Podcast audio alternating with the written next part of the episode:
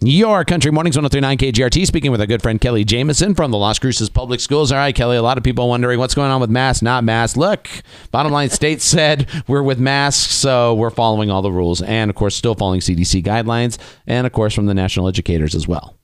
It's a difficult situation. That is the question that we get uh, normally at every school board meeting we know that there are school districts across the nation that have decided it's time to learn how to live with COVID, ease up on the mask restrictions. It's certainly something that the district looks at every day. We get together in the morning and look at numbers across our district. And the good news is we are now below that 3% threshold, which means less than 3% of people in our district are uh, dealing with COVID 19 at the, at the moment. They are positive and going through quarantine one could say that that's because our systems in place have kept numbers low.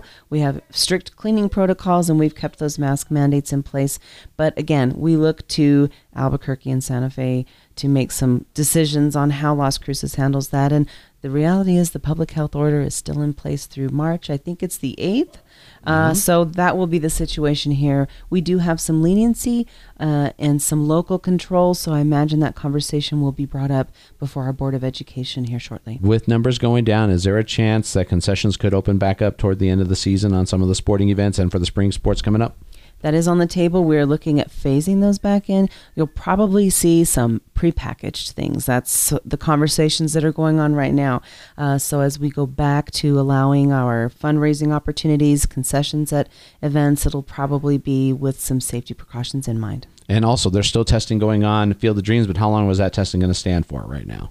as long as funding allows and as long as we have our uh, Department of Health partners that have um, utilized that space for testing, we are doing, uh, we opened the uh, Karen M. Trujillo Administration Complex to testing every Thursday. You might remember it as Boots and Bourbon. Mm-hmm. it is now uh, part of the Las Cruces Public Schools complex, and we open it for testing on Thursdays. We're still doing testing at all of our school locations for uh, students and staff. And this week, we just opened a at home test opportunity for families. So if you're a mom or a dad taking your student to get tested, but you can't get tested, you can go into the school, grab a test, and take it at home. Always remember that you can find all this information on Las Cruces Public Schools website. Love how it's been redesigned, right? LCPS.net. Yes, it's beautiful. LCPS.net.